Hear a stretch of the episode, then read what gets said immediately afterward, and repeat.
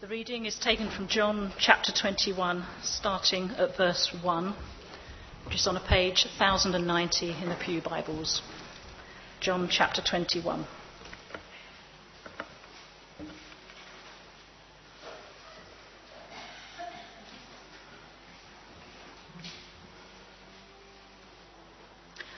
Afterwards, Jesus appeared again to his disciples by the Sea of Tiberias. It happened this way Simon Peter, Thomas, called Didymus, Nathanael from Cana in Galilee, the sons of Zebedee, and two other disciples were together. I'm going to fish, Simon Peter told them, and they said, We'll go with you. So they went out and got into the boat, but that night they caught nothing. Early in the morning, Jesus stood on the shore, but the disciples did not realize that it was Jesus. He called out to them, Friends, haven't you any fish? No, they answered. He said, Throw your net on the right side of the boat, and you will find some. When they did, they were unable to haul the net in because of the large number of fish. Then the disciple whom Jesus loved said to Peter, it is the Lord. As soon as Simon Peter heard him say, It is the Lord, he wrapped his outer garment around him, for he had taken it off, and jumped into the water. The other disciples followed in the boat, towing the net full of fish, for they were not far from shore, about a hundred yards. When they landed, they saw a fire of burning coals there, with fish on it and some bread. Jesus said to them, Bring some of the fish you have just caught. Simon Peter climbed aboard and dragged the net ashore. It was full of large fish, 153. But even with so many, the net was not torn. Jesus said to them, Come and have breakfast. None of the disciples dared ask him, Who are you? They knew it was the Lord. Jesus came, took the bread, and gave it to them, and did the same with the fish. This was now the third time Jesus appeared to the disciples after he was raised from the dead. When they had finished eating, Jesus said to Simon Peter, Simon, son of John, do you truly love me more than these? Yes, Lord, he said, you know that I love you. Jesus said, Feed my lambs. Again, Jesus said, Simon, son of John, do you truly love me? He answered, Yes, Lord, you know that I love you. Jesus said, Take care of my sheep.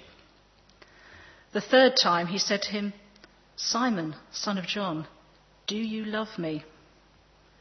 Peter was hurt because Jesus asked him the third time, Do you love me? He said, Lord, you know all things. You know that I love you. Jesus said, Feed my sheep. I tell you the truth. When you were younger, you dressed yourself and went where you wanted. But when you are old, you will stretch out your hands, and someone else will dress you and lead you where you do not want to go. Jesus said this to indicate the kind of death by which Peter would glorify God. Then he said to him, Follow me. Amen.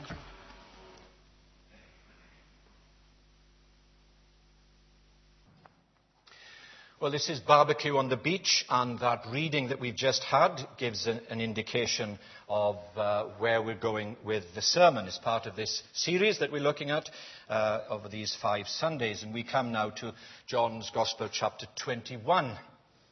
The scene opens on the shore of Galilee sometimes referred to as the Sea of Tiberias, uh, a place that um, the, the disciples who were fishermen for sure would have known from generation to generation, familiar landmark for them.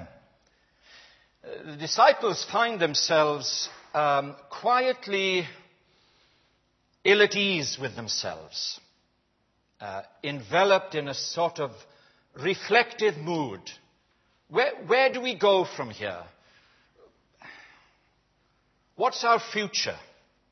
They feel that they're in a sort of no man's land. It's a sort of melancholic darkness that's enveloped them. There's little conversation. There's not much to say. No one knows what to do. And no one knows what they should think. And finally, and characteristically, as those of us are familiar at least with the, the Gospels will know that Peter was always the spokesman. And he breaks the silence. And he said, as something like this I don't know about you. I'm not going to sit around here all day doing nothing. I'm going fishing. And there you have it in verse 3, as, as, it's recorded, I'm going out to fish, Simon Peter told them. They said, Well, we might as well come with you. How many of them? Uh, we're not sure, but they're, they're referred to as the disciples. Not all of them were fishermen. So here are the disciples. Just, this introduction is important in the sense that it sets this, the tone for where we're going with the sermon.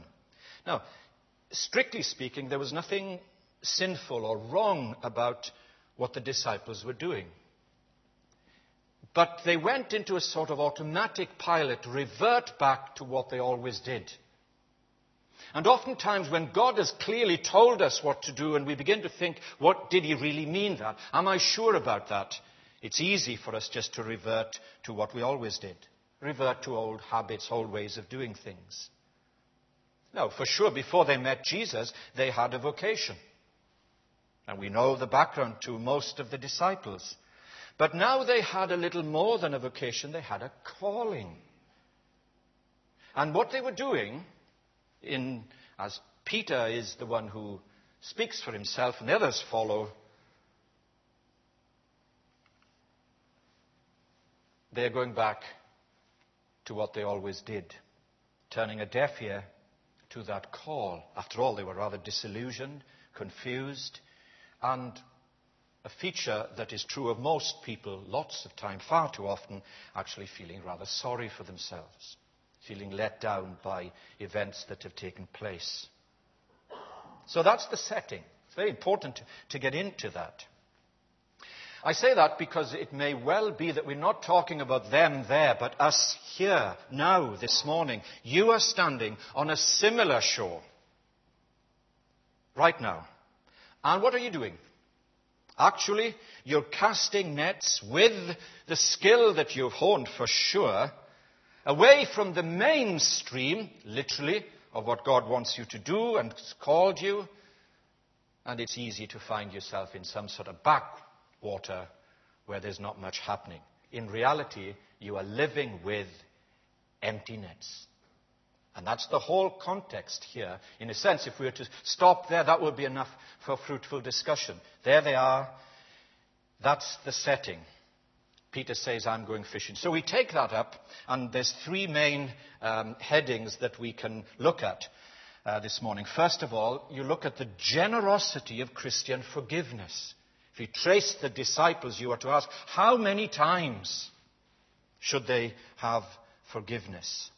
And how many times are these old things surfacing in the lives of the disciples? So you see in verse 10, here we have it. Jesus said to them, Bring some of the fish you have just caught. And so now there is an engagement of heart and mind here. Bring some of the fish that you've caught. And uh, then Jesus said to them, This is the point. It's breakfast time. Come and eat. Come and have breakfast. Verse 12. And none of the, the disciples dared ask him, Who are you? Not now. Verse 15, just to get the final setting. When they had finished eating, so the heading, barbecue at the beach, when they'd finished eating, often some of the best conversation, if you are privileged to have people to eat with you in your home and share, is post meal. You're talking. There's a sense of the Bible word shalom, sense of well being. You're hungry and you are fed. They were cold, now they're warm. They were isolated. Now they're in company. And Jesus engages. Sometimes our conversations like that. And here it is, verse 15. When they'd finished eating, Jesus said to Simon Peter, these, he poses these um, three questions, which uh, the nub of it is not, why did you go fishing? Or why did you do that? But this. And it will always be, whatever the context, it will always be, do you love me more than these? It's a question that will be asked in our discipleship most of our lives, and we can't fudge that.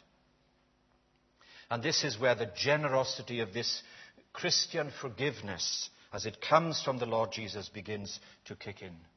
It's an intimate moment. Jesus steps into their world, into their experience, into their darkness.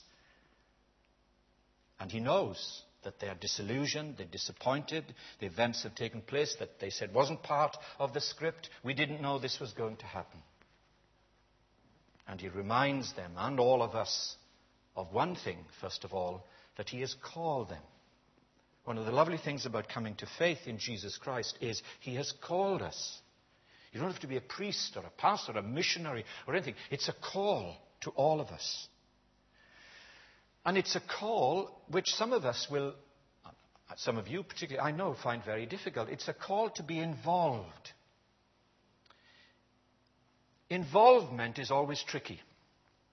If you are involved with people who are demanding, you'll know that you have to be more patient. You know that you have to hold back what you think. You know that you're going to have to work hard at listening. But let me put this to you. To be involved in a job, whatever that job is, secular, sacred, it matters not, to be involved in a job without a calling, and Jesus is called, is to settle for a life of empty nets. A busy life, for sure. Hard work and, and it looks impressive, all the skill of going out in the night and knowing the weather and, and being in sync with culture and all that sort of thing.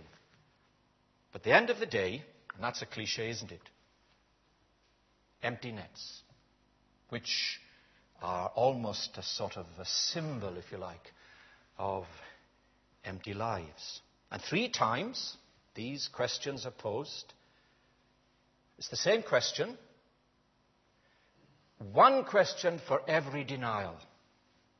And here's a thing that Peter would find difficult, and I guess all of us do, and it's this that often, and Jesus is saying, now, I'm not just saying, well, here's forgiveness and, uh, and don't do it again.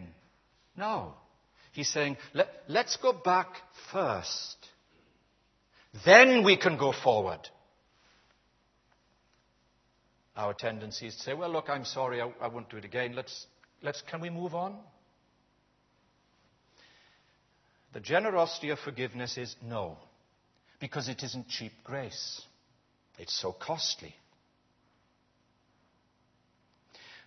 For sure, forgiveness is about selfishness and failure, because that's what's written over these pages with the disciples. But it's more than that.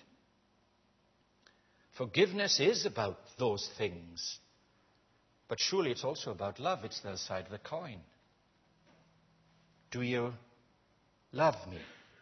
Now, that's the point of the hymn that we've sung, and the hymn writer uh, captures this well. Let me just read that verse again. In our joys and in our sorrows, and we have plenty of both, don't we, in varying degrees, days of toil, hours of ease, still he calls in cares and pleasures that we love him more than these. And many sermons. What are these? Is it the livelihood? Is it their pension, their future in the fishing business, which was quite lucrative? After all, everybody's talking about that. More than these? Or is it actually Jesus pointing to the other disciples because in their presence said, yeah, they will fail you, I won't. Do you love me more than these? Now? See the point. There's lots of, lots of things there. But written over this is the generosity of God's extravagant love as it's given in Jesus Christ. And Jesus is not letting, if I can use this word, a fisherman's word, letting Peter off the hook. Let him dangle there a bit. Do you love me? Really love me? More than these? Really? You see what he's doing? And forgiveness involving a love like that is not a sentimental one, but radical. The second thing that you have here is also, it's, it's a call to Christian service. Yes, it's called a Christian forgiveness, which is unique. And, and, and we have to work at this. It's not natural for us to be forgiving. It's natural for us to be grudging. It's natural for us to pay back like for like. That's how we are. That's natural. That's our nature. It's unnatural for us to be so generous that we're willing to forgive and ask God to give us a tender heart towards people who have harmed us. The call to Christian service, then, in these verses 15 to 17, you see, look at it. Here it is. What a surprise to this macho disciple. Feed, care, nurture. It's out of his framework, isn't it? What is he saying? Well, in a, in a sense, it's this do what Jesus was doing. Do what Jesus was doing. Don't justify it. Don't plead a special case. Do what Jesus is doing. For this is our calling. It's a great calling. Peter had publicly denied Jesus. Now, publicly, Jesus wants to reinstate him. Most of our sins are, are private, aren't they? Thank God for that, you might say. How embarrassed would we be? Yet the call is there. It's always there. Now, what's this call? It's not catching fish. There's nothing wrong with that. That's perfectly good and commendable. But now it's caring for people. It's much harder. People are much harder than fish. Don't we know it?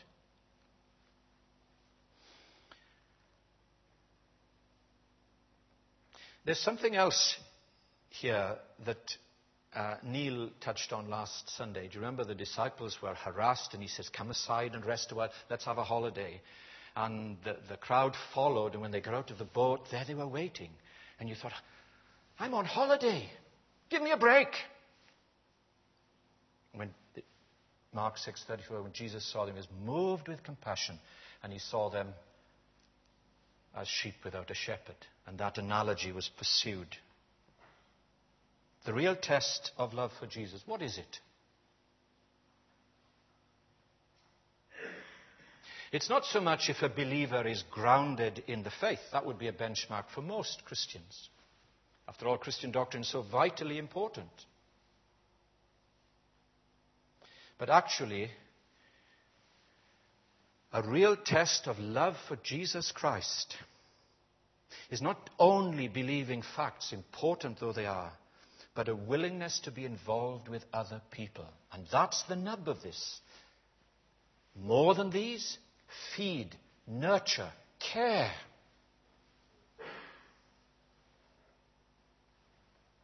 Every believer, every believer. Most churches, few do most. We've worked very hard at this and we've had mod- moderate success. What we want is for most to do few, to share out equally. And anything that is done for Jesus, anything at all, stewarding, flower arranging, church cleaning, helping, being involved in at least one committee. Ask yourself then, I have a right to do this. What are you doing? Would it make any difference if you were no longer coming? How would people miss you? Yes, miss you for who you are, but for what you do. One little thing. Well, you say that's a bit much, it's holiday time, and. Well, that's it, isn't it? It's a call to Christian service. I know a call for who you are is first, but what you do surely is a very close second. S Club, home groups, stewarding, cleaning, the rotas. That's a bit of an anticlimax to the sermon, but it's indicative of a willingness to be involved. And how irritating it is when people don't turn up. How irresponsible people are that they forget. Happens all the time. And you'll be much more sanctified and much more accommodating if you realize, I wonder what their problem is, rather than to criticize them. Well, it's the test of forgiveness, real forgiveness. It's a test of calling to Christian service. Uh, Peter picks up on this in his, his letter. You, you can turn to it in 2 Peter 1 and verse 3. And this is what he says. So he reflects now, looking back on all of this. What does he say? 2 Peter 1, verse 3 His divine power has given us everything we need for life and godliness through the knowledge of Him who called us. He's talking to the church, to you and I, just, just now like that, as if the ink isn't dry. It's written to you. Verse 4 Through these He has given us His very great and precious promises. Through them you may, there it is, participate, not spectate. You see what He's saying? In the divine nature and escape the corruption that is in the world through evil desires, always snapping at our heels. And here it is.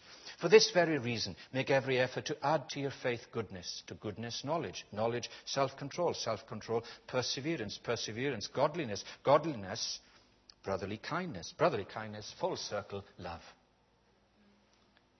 And if you possess these qualities in increasing measure, they will keep you from being ineffective in your involvement, however little or much it might be. And lastly, it's the challenge of Christian discipleship. Discipleship. So we come to the end of our reading, and in verses 18 and 19, where again the discussion post barbecue meal is taking place. What a surprise this is. Now, of course, this was unique for Peter, not for any of the other disciples. There are things that happen to us that's unique to you, not to anybody else, of course. Jesus said, Feed my sheep. I tell you the truth. Verse 18. When you were younger, you dressed yourself and went where you wanted. But when you're old, you'll stretch out your hands and someone else will dress you and lead you where you don't want to go. And so I remember trying to help my father uh, dress. I was very poor at it. I hadn't done it very often. And I was thinking about this, but that's not what he's got here. Yes, he's older. But you know, if you, and, and it's not wrong to read between the lines, stretch out your hands and someone will take you where you don't want to go. And in that culture, there and then, it means you are going to take up your cross and follow me, and that is discipleship. And of course, we're not sure how Peter died, but that was to indicate the type of death by which he was to glorify God.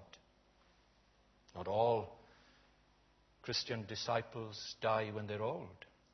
Stephen died in the flower of youth. It's a challenge to Christian discipleship.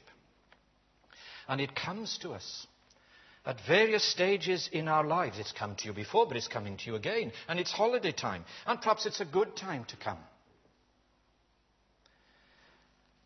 Here's a quotation. When Christ calls a man, he bids him, Come and die. Yes, die to self, perhaps literally. And those were the uncompromising words of a young German pastor, Dietrich Bonhoeffer. Resolutely standing up against for his faith, Bonhoeffer delivered a lecture over what was then called the wireless it, through the Berlin Airways in February 1933, in which he publicly, broadcasting, castigated the German public and said to them that they should not crave a political idol, the emerging Adolf Hitler. Before he could finish his broadcast, Bonhoeffer's was abruptly cut off. A fateful foreshadowing of things that were to come on the German people and convulse the world, yet refusing to compromise his discipleship. Bonhoeffer resists the pervasive influence of Nazism. It resulted in his imprisonment in April 1943 and ultimately his death. Listen to this. In the grey dawn on April Day 1948, in the concentration camp of Flossenburg, shortly before it was liberated by the Allied forces, Bonhoeffer was executed by special order of Heinrich Himmler. The innumerable Christians in Germany and on the continent, in England, America, for them, this death has been a contemporary confirmation of the dictum of Tertullian, famous church father. The blood of the martyrs is the seed of the church. Now, that in its extreme form, I guess, is the challenge to Christian discipleship. But it's just as much a challenge to live for Jesus as to die for him. Let that be his choice, not ours. The point is that we should be faithful. And here is Peter. And here, here is Jesus saying, here he is strong and, and independent and still headstrong. And Jesus is saying, when you are old, you will stretch out your hands and you will go where you don't want to go. Who would want to go to their crucifixion? But we know that Jesus had said earlier, if anyone comes after me, let them deny themselves, take up their cross, and follow me daily. We can set light on that, can't we? Freely we have received, and we are called freely to live and forgive. We, like Peter, having received so much forgiveness, he didn't deserve that. To publicly curse and deny Jesus Christ with peer pressure, for sure. But we don't either. But it's grace receiving so much from Jesus, we know there is no greater calling than to serve Him and to follow Him in His world, where we are, where He's placed us, in His church, this one, for all of its faults and failings and hopes and desires, and in all of our relationships at home, in our marriages and families, with our children, all of that. It's a calling. It's a challenge. And it kicks in with the generosity of forgiveness. Forgiveness is always a two way thing, isn't it? We're going to come round the Lord's table and uh, we're going to use uh, this uh, prayer of preparation. And the, those who are taking part at communion, we won't have a, a, a hymn here, but the group will be playing during the cup as it is served to us. So the barbecue on the beach and communion in church. You make the transition, and it's not Peter and Jesus, it's you and Jesus. I hope that you respond to Him afresh once again.